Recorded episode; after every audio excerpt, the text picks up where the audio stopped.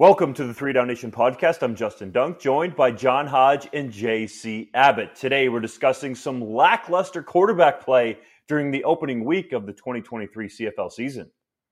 Jason Moss and Cody Fajardo vowing that Montreal's pass protection will improve.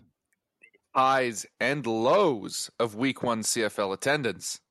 The Calgary Stampeders losing star running back Kadeem Carey to a toe injury. And our picks for week two of C F L regular season action. But first, Dunk, you exclusively reported the C F L's T V ratings from week one of the season, which were down twelve percent on English language television from last year's opening week. Should the league be worried about these numbers, or is there some other context that needs to be discussed? There's definitely some context, and I do think the league should be worried a little bit. First of all, it's down twelve percent, which isn't huge when you consider that more and more people are turning to streaming these games. You can get it that way. That's largely how even the three of us watch these games, I think, most of the time, especially for me at least. So I think that's part of the context here, that we don't have the streaming numbers, but we go off the data that we have, and that's why I said twelve percent I don't think is a massive drop. But where I think the C F L really erred in the opening week is the first game. You have all this hype for a new season. C F L football is finally back. Summer's in the air. Jim Nance is out here during the Memorial Tournament for the uninitiated, which is one of the top tournaments on the P G A Tour outside of the majors, pumping this game between B C and Calgary. And then think of this, guys. People tuning in on C B S Sports Network in the States see a half-empty stadium and just not a lot of buzz around the game. Like, it's easy to say in hindsight, but I was thinking this even going into week one, that why is it that Lions Stampeders is your opening game of the season? Let's just look south of the border. It's very easy. Copy what the N F L does. They usually have the defending Super Bowl champion play an up-and-coming and sexy team. This year, it's the Kansas City Chiefs against the Detroit Lions. Well, you could have had the Toronto Argonauts at home for their banner unveiling, with the sexy team being their rival, the Hamilton Tiger Cats, coming down the Q E W for Bo Levi Mitchell's debut. That would have ensured that B M O Field would have been reasonably, if not pretty, packed, because that would have been the first time the Tiger Cats fans could have seen Bo Levi Mitchell live in a game that counted. You would have had the Chad Kelly era. Maybe the Argonauts could have done some fun stuff in terms of people that were in the building as well, some celebrities and the like. But there's other matchups here that I think could have looked better. You could have sent the Argos on the road to Winnipeg, like we saw the Tiger Cats play in front of a big crowd at I G Field. You could have sent the Argos to Saskatchewan, where you have a pretty good feeling that there's going to be a big crowd there as well. The stadium would look full. It would just look great to the U S fans and also the Canadian fans that are perhaps tuning into the games for the first time. So I don't think the league should worry a lot that the T V ratings are down, but they should do more to help themselves out, because so often this league just doesn't. And Randy Ambrosi has talked about wanting the league to have more swagger. Well, when you have a T V rating of your first game of the season that's less than a quarter of a million, I don't think that's the kind of swagger he's talking about.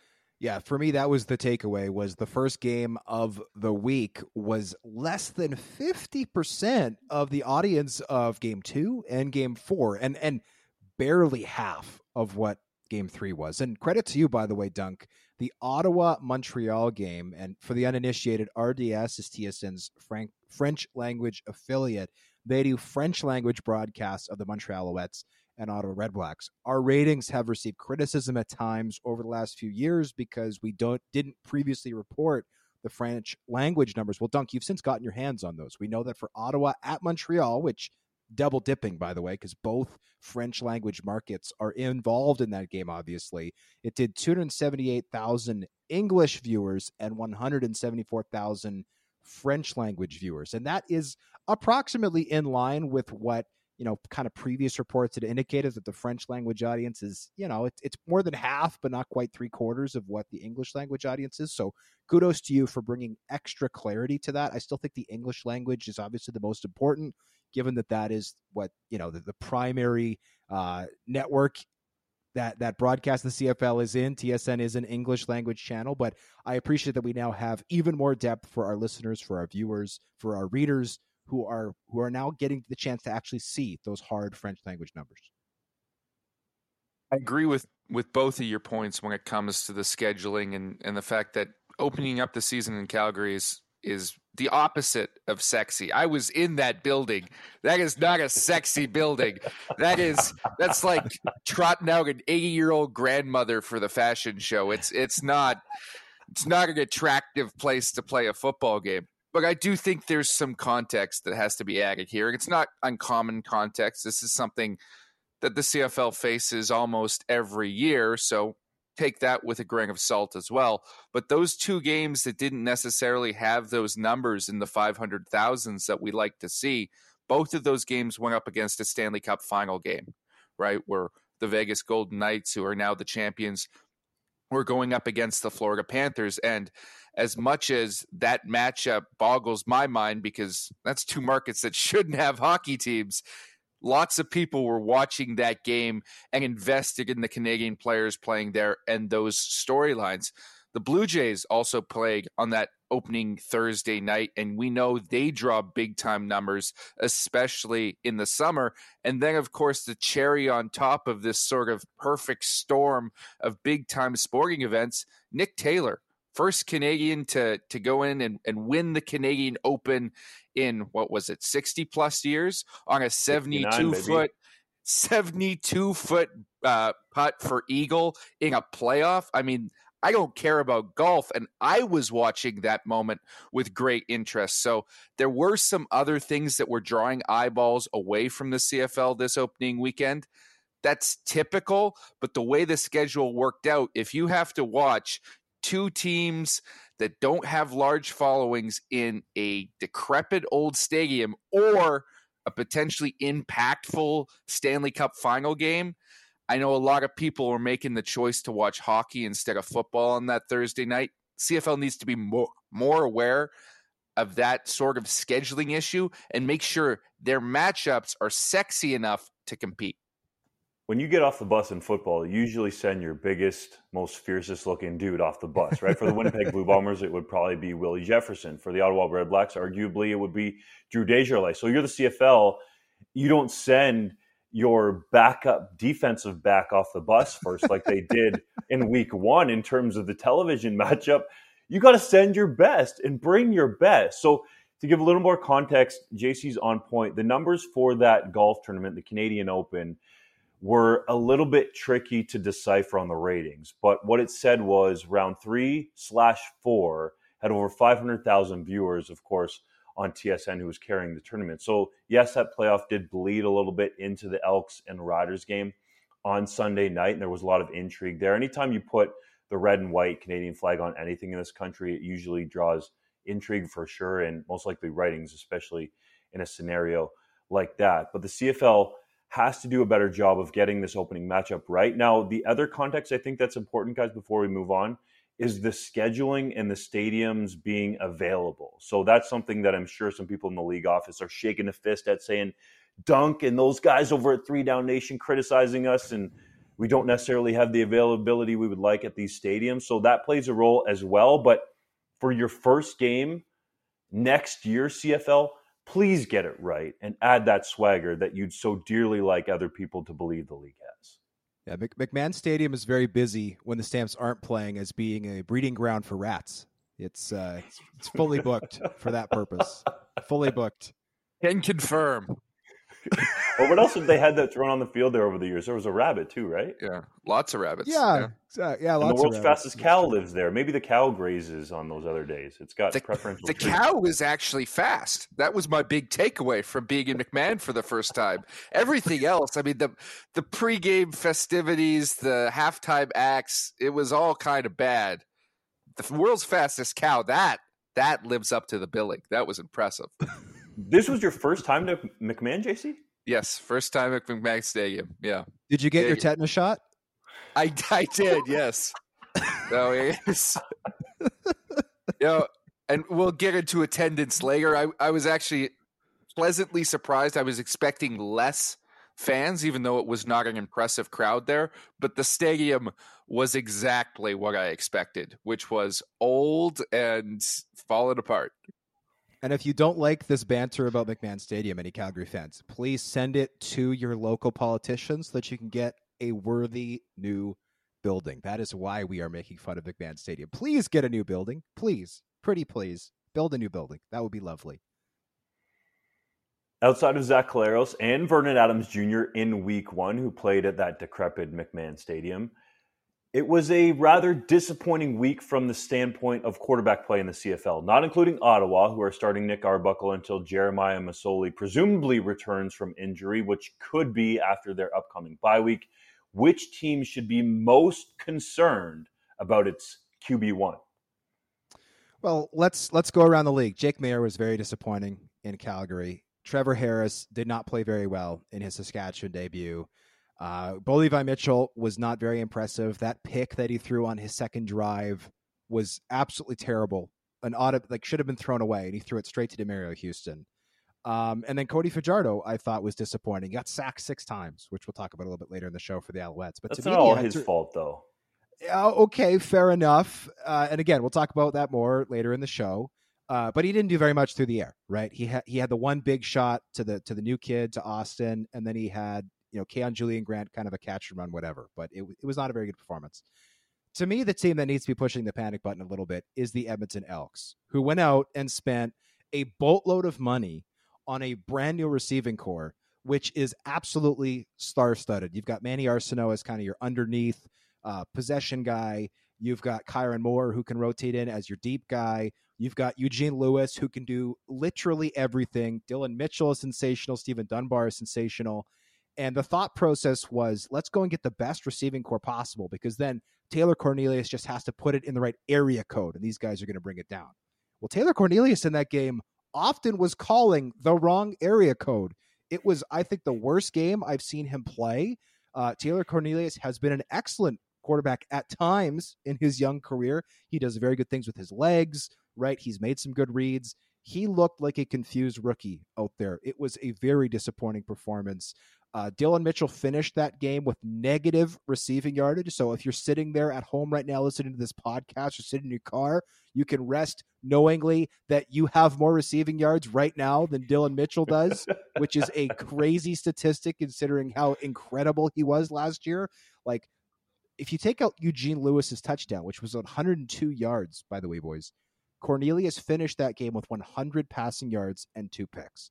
Like, that is truly awful. And for a team that is obviously trying to get better, right? Victor Cui got a little bit salty after the game. They've now lost eighteen regular season home games in a row. You can't have that level of quarterbacking, especially because after him, who do they have, right? Yeah, yeah, you've got Trey Ford, but who, who's who's you know got a lot of upside, but bro, let the Canadians start, okay? Well, he's well, and but that's my point. You shouldn't after week one be starting to question, okay, who should actually be the starting quarterback for this team? Like the, like the Elks did that last year, right? Taylor Cornelius was a healthy scratch at the start of the twenty twenty-two season. You had Nick Arbuckle, you had Trey Ford get his get his chance. So this is a team that I think needed Taylor Cornelius, who's getting paid pretty big dollars, by the way. It's not like he's getting, it's not like he's making second tier or third tier quarterback money. He's right up there with with a lot of the starters. He needs to be a million times better in week two. To me, he was the most disappointing. Yeah, let's be frank about Cornelius's big-time throw as well down that sideline to Eugene Lewis. That was all Lewis. That ball was not placed very well. Lewis had to come back for it, come over top the defender. That was a miraculous play by the receiver. Cornelius just wasn't hitting his targets at all in that first game, and that's something we've seen from him at every stage in his career. Clearly, it hasn't been fixed by being anointed the starting quarterback. But I'm going to go to the other Alberta team with my pick, and I'm most concerned about Jake Maier. And this is a guy I was very high on when he first came into the C F L, and I thought the Calgary Stampeders made the right decision in moving on from Bo Levi Mitchell and anointing him the starter.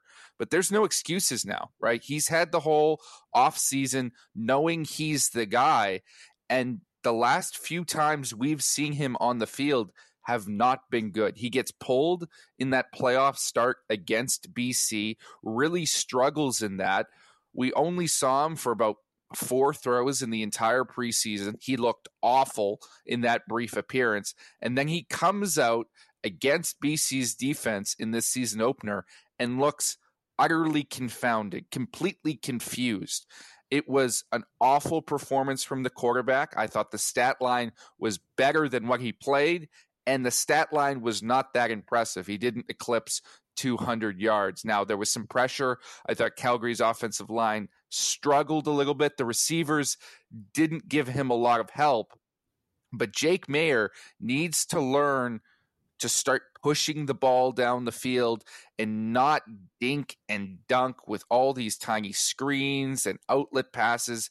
He just plays with no authority right now, no gumption, no intensity.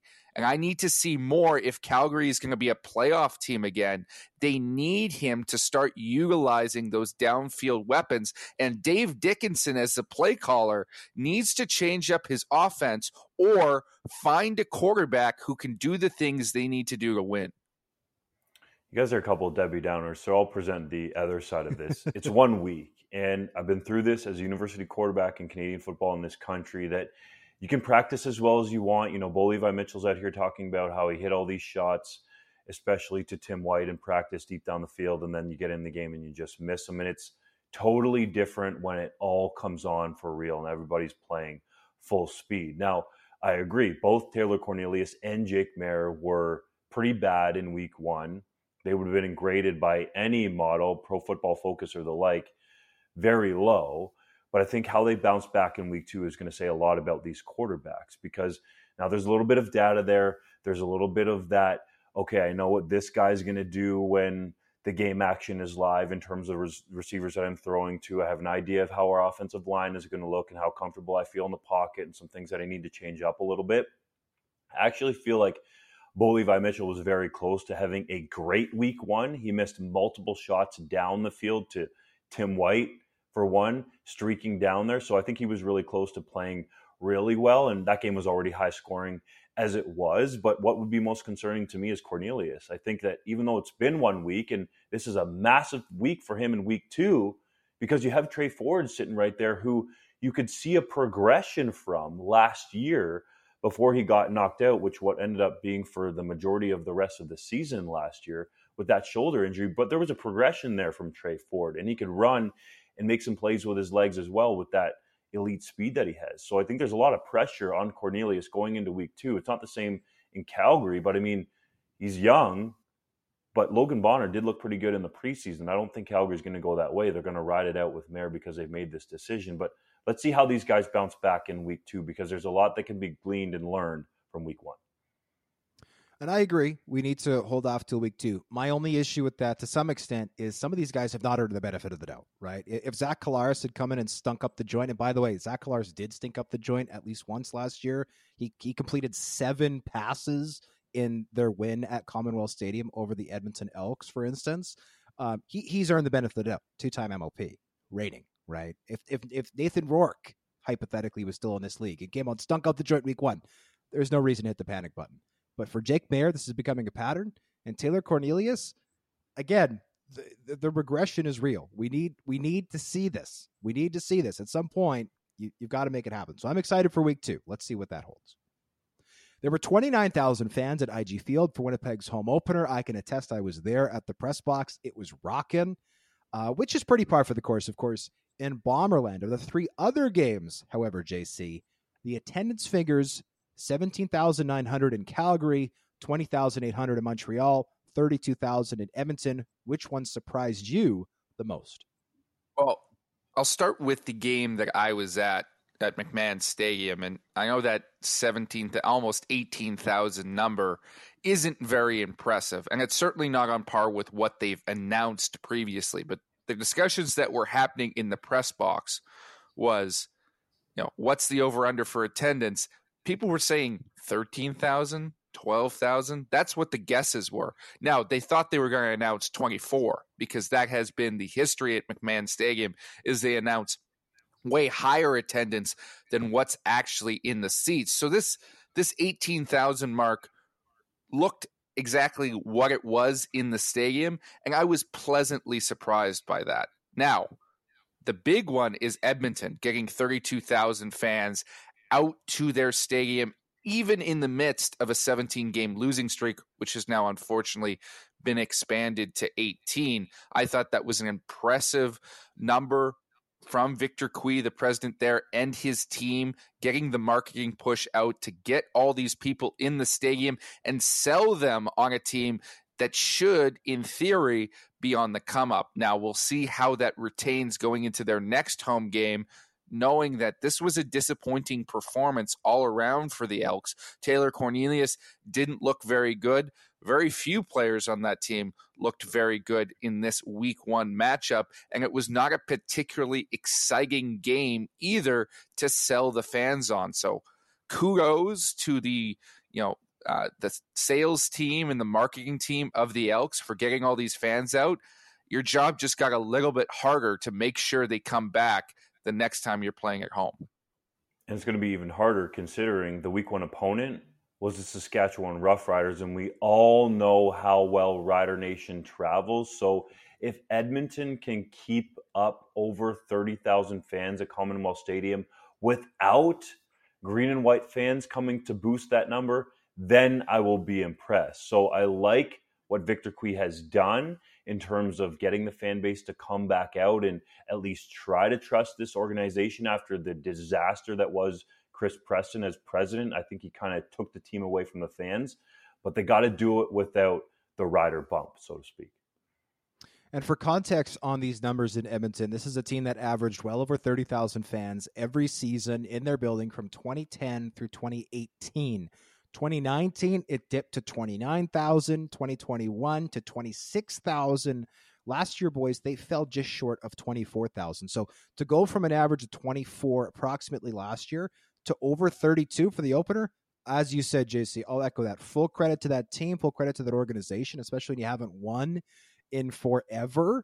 But to me, I was, again, I, I as much as I, I have a lot of respect for Victor, Victor Cui, the work that he's done, I was disappointed to see his tweet claiming that the media was going to negatively spin the loss, because I'm sorry, eighteen consecutive home losses is not negative spin. That's just fact. And the previous record that they broke, boys, was fourteen. Like, like they have entered into truly unprecedented futility at home. And that's not just a recent statistic. That is literally the, the life and the history of the C F L. And I'm not trying to be extra negative. It's also worth noting that eight of those losses predated the Chris Jones, Victor Cui era, but ten of those losses took place in the Victor Cui, Chris Jones era. Now, are they going to win at home? Eventually, of course, they will, but they need to get used to hearing about this until they finally get that monkey off their back.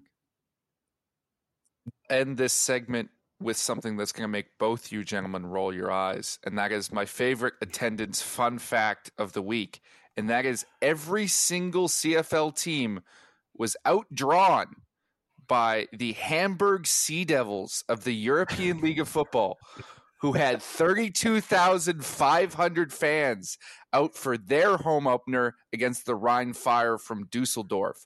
So C F L teams, step up your game. There are teams in Germany that are getting more t- more fans out for their semi-professional league than you are right now.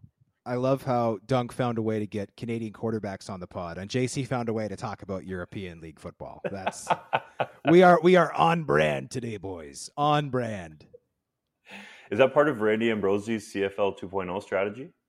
Oh, well, I mean, probably not, because he doesn't know how to actually capitalize on anything good. But well, hey, if we're that is a good point though. If we're bringing in like Bermudian punters, then maybe we can also bring in ten thousand fans from Germany to some C F L stadiums who need to buoy attendance. Maybe that's the plan. I don't are know. you a, yeah, are you suggesting a mass kidnapping scheme, Hodge? Whoa, no, no, no, no, no, no, no, geez. no. It's like Set it's like a, a voluntary bring exchange over, maybe. program. There you go. There you go. Voluntary exchange program. That's what we used to do at my high school. We'd find the kids who were on exchange who didn't speak English, and then we'd trick them into playing football. Oh, maybe that's why, you know, ten years later, there's been this big boost in, in European football. There you go. It's all my ex-teammates. I got a kid in the Czech Republic with a B C championship ring. He's the only one there. I guarantee it. Here we go. Down the rabbit hole, J C. All right. Let's keep it concise. Let's talk about the games for next week. Week two of the C F L season gets underway on Thursday when the Calgary Stampeders visit the Ottawa Red Blacks. Calgary will be without star running back Kadeem Carey, while the Red Blacks are trying to snap a twelve-game home losing streak that dates back to twenty twenty-one. With Calgary favored by five and a half points on the road, which team are you taking straight up and against the spread? This game's simple to me. Take the points, take the points, take the points. You have the Ottawa Red Blacks, who I believe play better overall, except for Nick Arbuckle on the road last week against Montreal and should have gotten a win, and they want to own end their own home winning streak. And I can't trust Jake Maier being a heavy favorite on the road. So I'm going Red Blacks straight up. Yes, get in on some of that money line with a little sprinkle. And Red Blacks plus whatever points you'll give me. Five, five and a half. I don't care what it is. Give me them points. I'm going to go against you here, Dunk. I'm going to take the Calgary Stampeders. Yes, we eviscerated Jake Maier in an earlier segment, but to me, oh, wow. the Calgary Stampeders are going to cover this spread. At least that's my projection. Demontre Tuggle will be making his C F L debut in the backfield for the Red Blacks, who did not run the ball very well last week. This is a team, as J C said, they haven't won at home since twenty twenty-one. I don't see that trend changing. The Stampeders cannot afford to start the season oh and two. I'm taking the Stampeders. I don't like I don't like eating points on the road, but I will make an exception for this one. I'm I'm I'm coming up to the buffet, boys. I'm hungry. I'll eat the points. Well, you know, I hate it when mommy and daddy fight, so I'm going to split the difference here. I I can't trust Jake Maier to cover this spread, especially when it's at five and a half points. We've talked about his problems and how he looked in week one. I don't trust him a lick, but I don't trust Nick Arbuckle either. So I think Calgary will win this game, but I'm picking Ottawa to cover because that five and a half point spread is just too big for me. If it shrinks down to under three, maybe I consider Calgary covering, but at five and a half points, I've got Ottawa covering the spread. The Winnipeg Blue Bombers take on the Saskatchewan Roughriders at Mosaic Stadium on Friday and are decided favorites in hostile territory. Quarterback Trevor Harris missed practice on Tuesday after taking a huge hit on Saskatchewan's final offensive play. Why was Shea Patterson not in the game? I'll never understand. I don't care what you say, Craig Dickinson. Though head coach Craig Dickinson did say he will be fine. Who do you have in this Battle of the Prairies? To me, this is the easiest line of the week to bet, boys. It's the Winnipeg Blue Bombers, minus three and a half on the road. Again, I don't like picking against home dogs, but let's look at the facts here. Fact number one, the Riders are playing on four days of rest. They played on Sunday night. Now they're playing on Friday night. That's really hard to do, especially when the Bombers have had a full week to rest and recuperate. Fact two, Trevor Harris, who's thirty-seven years old, is not healthy. Dickinson said it's a, it's a hip pointer. Yes, he said I'll be fine. But let's also note that Craig Dickinson has also not been honest all the time in the past when it comes to the health or the availability of his starting quarterback. Fact number three, the Winnipeg Blue Bombers completely and utterly classed, outclassed the Hamilton Tiger Cats in week one. That team absolutely blew the doors off the Tiger Cats in the first half. They won by eleven, even with three, what I would call not, not necessarily fluky, but very bizarre touchdowns by Hamilton in the second half coming as a result of turnovers. Yes, it's not easy to win at Mosaic Stadium, but the Bombers have won there every game dating back to twenty nineteen. I am taking the Bombers to cover this line. I am as well. I, I have no idea, even understanding the advantage of playing at home, how this is just a three and a half point line, right? Winnipeg is in a different stratosphere right now than Saskatchewan is. That's just a fact. It's been that way for several seasons now. I don't trust the Riders, and here's the biggest thing for me. Willie Jefferson's going to trot out on that field for Winnipeg. Who the heck is blocking him in Saskatchewan? Do they even know who their tackle is? Trevor Harris, if he's healthy enough to even run around, is going to be running for his life as Big Willie J comes off the edge. It's simple, man. Take the Winnipeg Blue Bombers and eat all them points that Hodge was talking about earlier at the buffet table. There is no way that I can see that I would want to put my money down on the Riders this week. Now, sometimes there are surprises in the C F L, but I don't see this happening for a number of reasons that you guys laid out. And also because I think the Blue Bombers are supremely focused on getting back to that Grey Cup goal. And they literally do things. One play, one practice, one game at a time. As cliche as it is, they are so focused on this. They were pumping in music. Mike O'Shea knows what this rivalry means to the fans. He was talking about Mosaic Stadium or even I G Field would be packed if they played a game between the Bombers and Riders on Christmas Day. So a little bit of levity from the coach who doesn't necessarily show that all the time. I'm taking the Bombers straight up, and whatever points you have to eat, eat them, lay them, bet the Bombers. Yeah, this line opened at Winnipeg like minus six. It's moved down. To me, I would be happy to take Winnipeg up to minus seven. I would. I'm happy to eat a touchdown. Beyond that, I might consider changing course, but I'm happy to eat minus seven. The Edmonton Elks travel to the B C Lions, where these two teams faced off twice in twenty twenty-two, with the home side coming out on top in both games by a combined score of one hundred five to twenty-nine. That's what we call a shellacking, boys. This will mark the first time the Lions wear their new home uniforms, and also the first time J C has ever listened to L L Cool J's music. The B C Lions are favored by six and a half points. Do you think they can cover that spread against Edmonton? I do. It's a massive spread, but recent history is in their favor. You mentioned that home margin there. I'm going to extend it out. The last four games that B C has played Edmonton, B C has won by a combined score of, get this, one hundred seventy-nine to fifty-three. I think the smallest margin of victor- victory there was sixteen points. That's good enough for a cover here. Now, most of those games, Nathan Rourke was under center, but Vernon Adams Junior also won their last matchup by sixteen points. He's looked good so far with the team this year.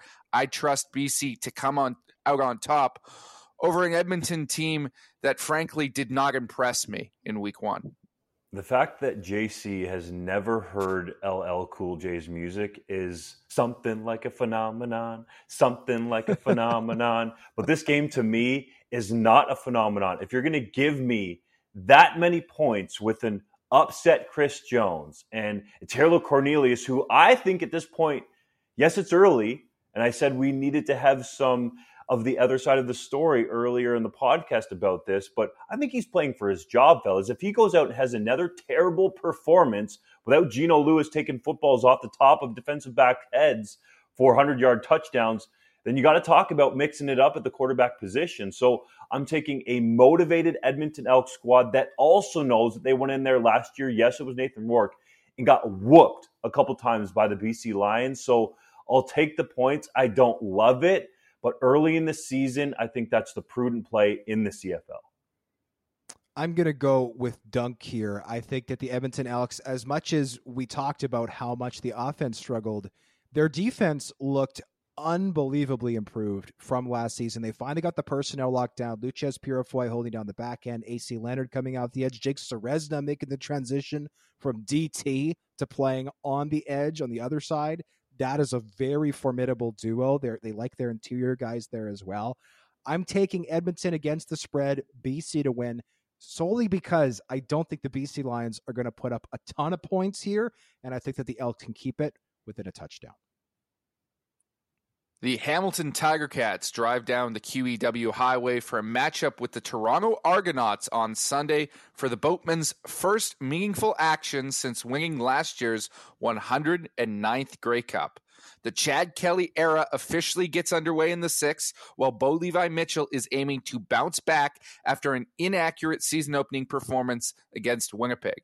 With the Argos being short favorites, who you got?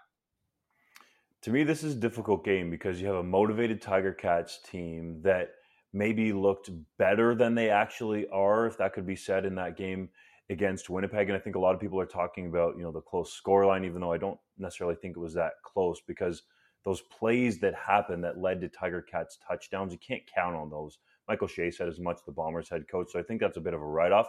The positives for the Tiger Cats is that Bo Levi Mitchell was very close to hitting a bunch of deep shots, but I think this Argonauts team is the most deep team in the East Division in the C F L, and I think they're better along the offensive line and defensive line, and definitely more consistent in the trenches than this Tiger Cats team. So yes, it's Toronto's first game of the season, and yes, I'm hype about Swag Kelly's season, but to get the Argos as short home favorites was a surprise to me.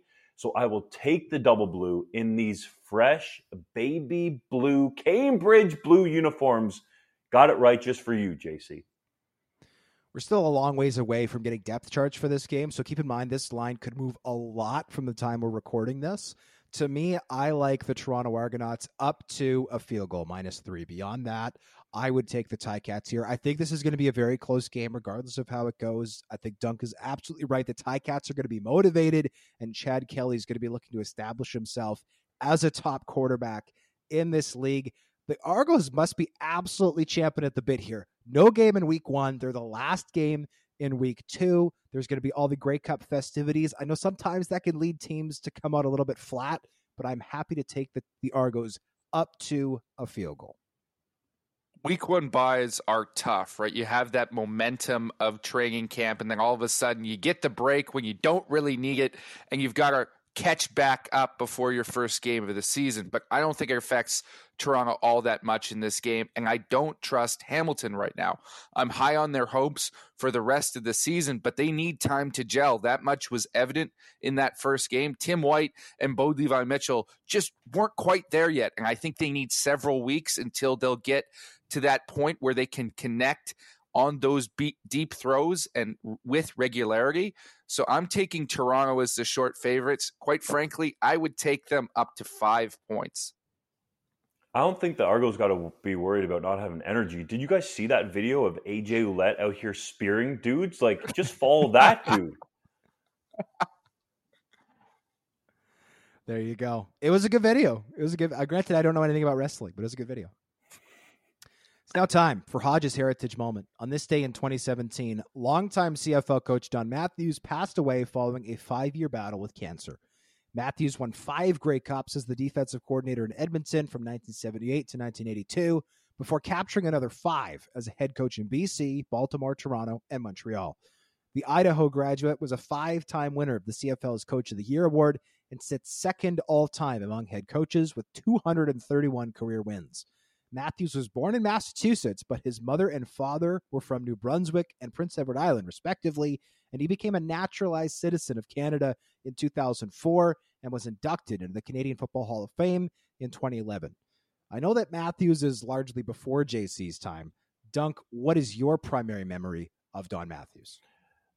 My memories, unfortunately, of Don Matthews are stories that I've heard that I will not share on the podcast, but they are legendary.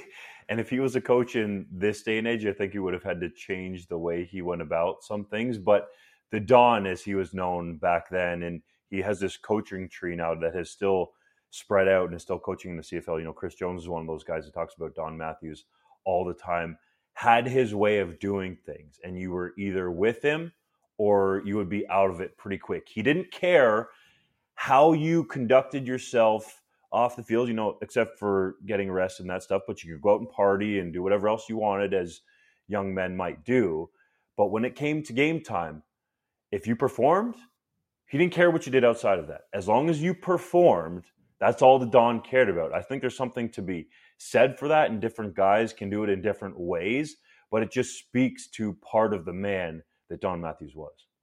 I wish that Don Matthews was still around as an active coach for the three Down Nation era, because the amount of content that we could have gotten out of this man, it, it boggles the imagination.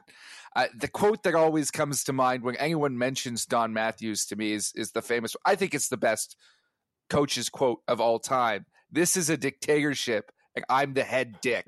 Fantastic. That's the headline right there. There's something like that every single week. You think it matters when Chris Jones says something spicy? Don Matthews will be at another level for online content. Hodge, you got any memories of the Don? I'll, I'll just say this. I remember Don Matthews clearly when I was a little kid as being the head coach of the Doug Flutie Toronto Argonauts and winning, of course, a Grey Cup with the Alouettes. I had no idea until I entered this business that he was the defensive coordinator of the legendary Edmonton teams that won five consecutive Grey Cups. I had no idea. It's obviously way before my time. I had no clue. And that is just like, it, it just ramps up how impressive he was. I think something that we do too much in pro sports is we we raise up head coaches to be the end-all be-all, and we totally forget who their coordinators were. Because oftentimes head coaches, a lot of their success comes, of course, from their players, but also who they hire as their coordinator. So the fact that he won five Grey Cups in a row as a D C, truly incredible. Let's go to the three-minute drill, fellas. Trevor Harris said he wasn't sentimental about his return to Edmonton, saying he prefers Regina anyway. Do you believe him? Well, Trevor Harris was born in a town called Waldo, Ohio. And for those who don't know what Waldo is, which I'm presuming is everybody except for the people of Waldo. Where's Waldo? It's a town of like three, is that what it is? Exactly. It's a town of like three hundred fifty people. So if that's what he grew up with, obviously, he's going to love Regina. It's the smallest town in the C F L. I'm not saying it's that small, but it's the best small town vibe that you're going to find in the C F L. So I'm not surprised to hear that he's vibing with Regina.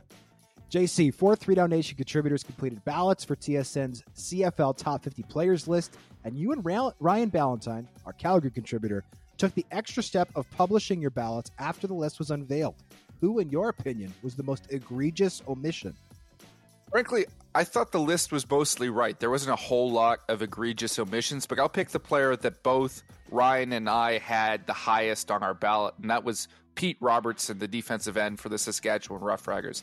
I understand why he wasn't included on the list because the second half of last season after his injury wasn't quite as good, but this guy had nine sacks in the first half of the season, was on a torrid pace. You have to think he makes the top fifty. He was number thirty on my ballot. He was higher on Ryan's. I'm surprised he didn't make the list.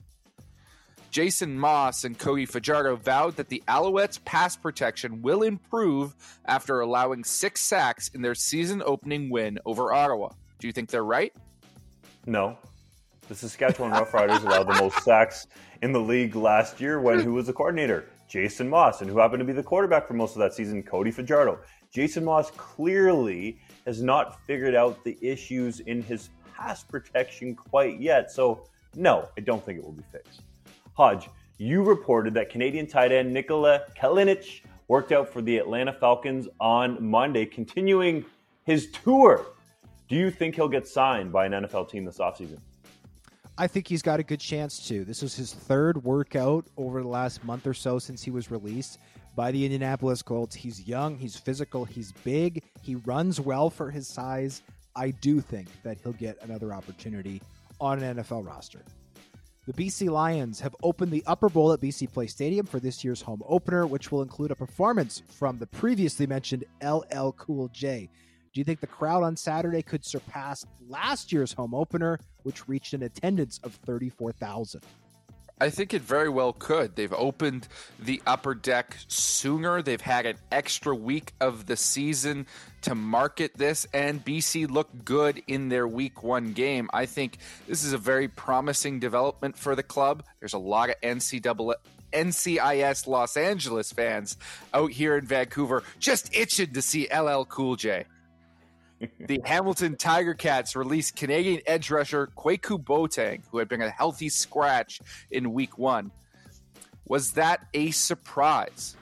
Yes, it was a surprise, but I don't think this is the last that we've heard about Boateng in relation to the Hamilton Tiger Cats in the future, dot, dot, dot. Canadian defensive tackle Fabian Foote has announced his retirement from the C F L. The McMaster University product won a Grey Cup with the Argos last season. How will you remember his career? Well, unfortunately, I'm going to remember it for the injuries that kept him off the field the last couple of years. He was a very inf- uh, effective kind of rotational interior guy in Montreal. At the start of his career, signed with his hometown Argos, just couldn't stay on the field, which is which is too bad, to be quite honest. Randy Ambrosie told T S N on Thursday that Halifax has to, quote, pull us in, close quote, if they want a C F L franchise. Do you see the Maritimes embracing the C F L? See fans in the Maritimes embracing the C F L if it comes to them, but I don't see anyone in a position of power doing any embracing anytime soon, and that's really unfortunate for the C F L and the hopes of an Atlantic Schooners franchise. Craig Dickinson revealed that Canadian offensive lineman Philip Blake underwent surgery for a torn pectoral muscle and will be out long term. Is that a big deal for the Riders? Yes, it's a huge deal for this offensive line that is already reeling. Blake, I would argue, is the best offensive lineman that they had signed on their roster. And it seemed like this injury is going to have him out for quite a while. Now, we should note last season, Andrew Harris was able to return in time for the Argos playoff run to the Grey Cup after suffering the same injury. But if you look at the way that Craig Dickinson answered this question, it seems like there's a chance, dare I say, that Blake could be out for the entire season. I hope for Trevor Harris's sake, more than anyone else in Canada right now, that's not the case. And also, of course, for Philip Blake, but that would be a massive blow if Blake did not play one down for the Riders all season. We thank you, as always, for listening to the three Down Nation podcast. We'll see you next Wednesday for our next episode.